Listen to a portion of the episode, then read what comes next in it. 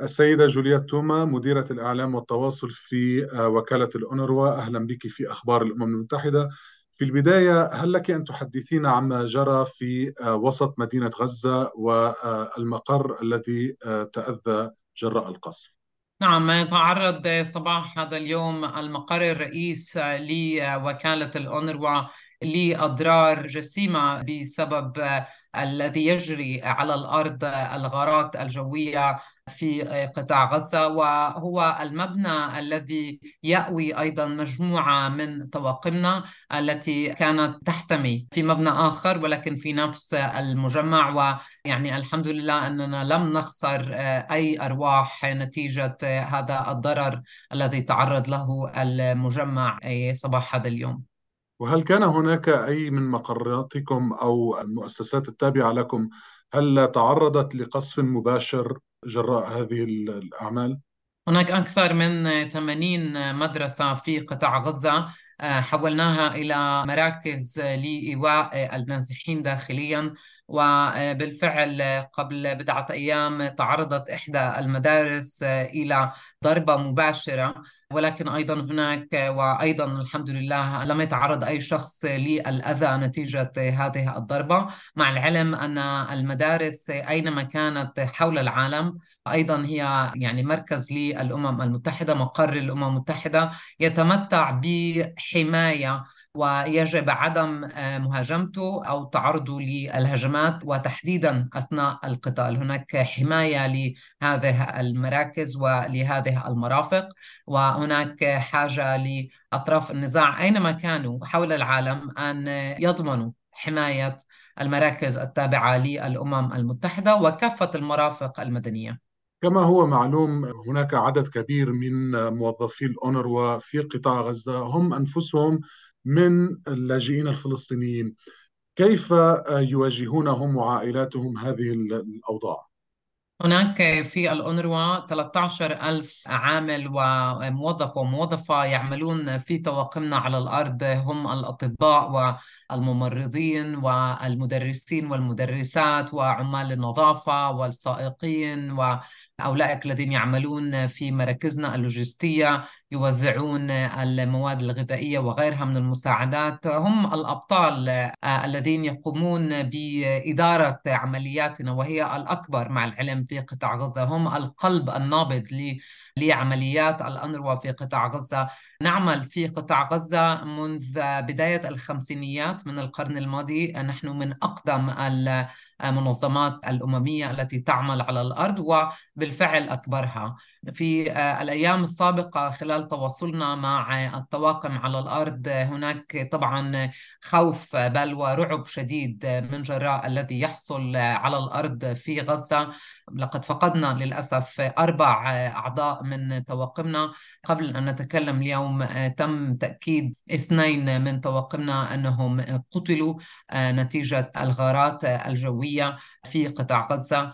هناك طبعا حزن كبير هناك خوف شديد ولكن بنفس الوقت هناك إداء للواجب حيث أمكن. هناك الكثير من طواقمنا الموجودة على الأرض تقوم بالذات بمتابعة احتياجات الناس في أولئك الملاجئ مدارس الأونروا التي تحولت ملاجئ تقديم المساعدات العينية مثل الفرشات والبطانيات والطعام والمياه والتأكد من أن هناك خدمات من أجل الاغتسال. فإذا الطواقم موجودة على الأرض تتابع ما يجري. مع العلم أننا حصلنا على تقارير من طواقمنا أن هناك العديد منهم خسروا منازلهم هناك العديد منهم فقدوا أحبائهم أقاربهم جيرانهم هناك العديد منهم اضطروا أنفسهم للنزوح. فيعني أولئك الطواقم هي بالفعل الأبطال المنسيين الموجودين على الأرض. السلطات الإسرائيلية تقول أنها فرضت أو ستفرض إغلاق كامل لقطاع غزة. كيف أثر ذلك على عملياتكم خاصة مع نزوح هذا الكم الكبير من الناس؟ هل هناك ما زال إمدادات مياه وكهرباء في المدارس التي تأوي اللاجئين؟ عفوا النازحين. قبل السابع من أكتوبر كان هناك حصار مفروض على قطاع غزة. مما يعني أنه لا يمكن الخروج والدخول من قطاع غزة للمدنيين الساكنين في قطاع غزة في الغالبية الساحقة. إذا غالبية السكان في قطاع غزة عالقين في هذه البقعة من الأرض وبالتالي الكثير منهم أصبحوا فقراء. نتيجة هذا الحصار 60% من الناس في غزة يعيشون تحت خط الفقر. نسب البطالة هي آه، من الأكثر ارتفاعا في أنحاء المنطقة وأيضا في العالم. آه، إذا ركزنا على وضع الشباب أكثر من مليون ومئتين ألف شخص في قطاع غزة يستخدمون أو يتوجهون إلى الأونروا للحصول على المواد الغذائية الأساسية. يعني الحصار كان له تبعات وخيمة على الوضع الاقتصادي والاجتماعي للسكان في قطاع غزة. فأي تشديد لهذا الحصار سيقوم بجعل وضع هو أصلا سيء للغاية. أكثر وأكثر سوءا. ما نراقبه الآن وما نعمل عليه الآن وما نتابعه جدا هو عدم تمكننا في الأنروا وفي وكالات الأمم المتحدة كافة منذ السابع من أكتوبر من إدخال أي مساعدات إنسانية عينية لقطاع غزة وأيضا إدخال أي من طواقمنا إلى قطاع غزة أو إخراج طواقمنا التي تعمل حاليا في قطاع غزة فهناك حاجة لضمان الوصول الإنساني من أجل توصيل المساعدات وتوصيل الكوادر الإنسانية إلى قطاع غزة وإخراج أولئك الذين يعملون في قطاع غزة أيضا كيف يبدو الوضع في مدارس الأونروا الآن؟ هل لديك إحصاءات حول أعداد النازحين إلى مدارسكم؟ في مدارس الأونروا هناك أكثر من 170 ألف شخص اضطروا للنزوح إلى مدارس الأونروا وإلى مراكز أخرى. لأنه وصلت السعة ذروتها في مدارسنا ولم نتمكن من استيعاب عدد أكبر من الناس فتوجهت الناس إلى بعض من المراكز الصحية.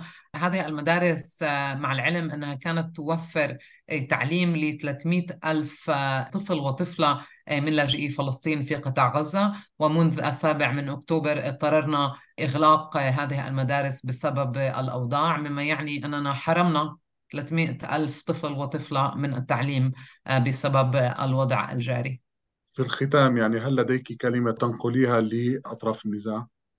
في الأمم المتحدة كافة الأطراف لوقف القتال ووقف القتال بشكل فوري وذلك من أجل وضع حد لسفك الدماء وأيضا من أجل تمكين الأمم المتحدة من توصيل المساعدات الإنسانية إلى داخل قطاع غزة ومباشرة ومتابعة عملنا كالمعتاد في قطاع غزة من أجل لاجئي فلسطين ومن أجل كل شخص محتاج للمساعدة في قطاع غزة. ولكن اولا الحماية ووقف القتال وعدم هدر المزيد من الدم. جولييت توما شكرا جزيلا لك على هذا اللقاء.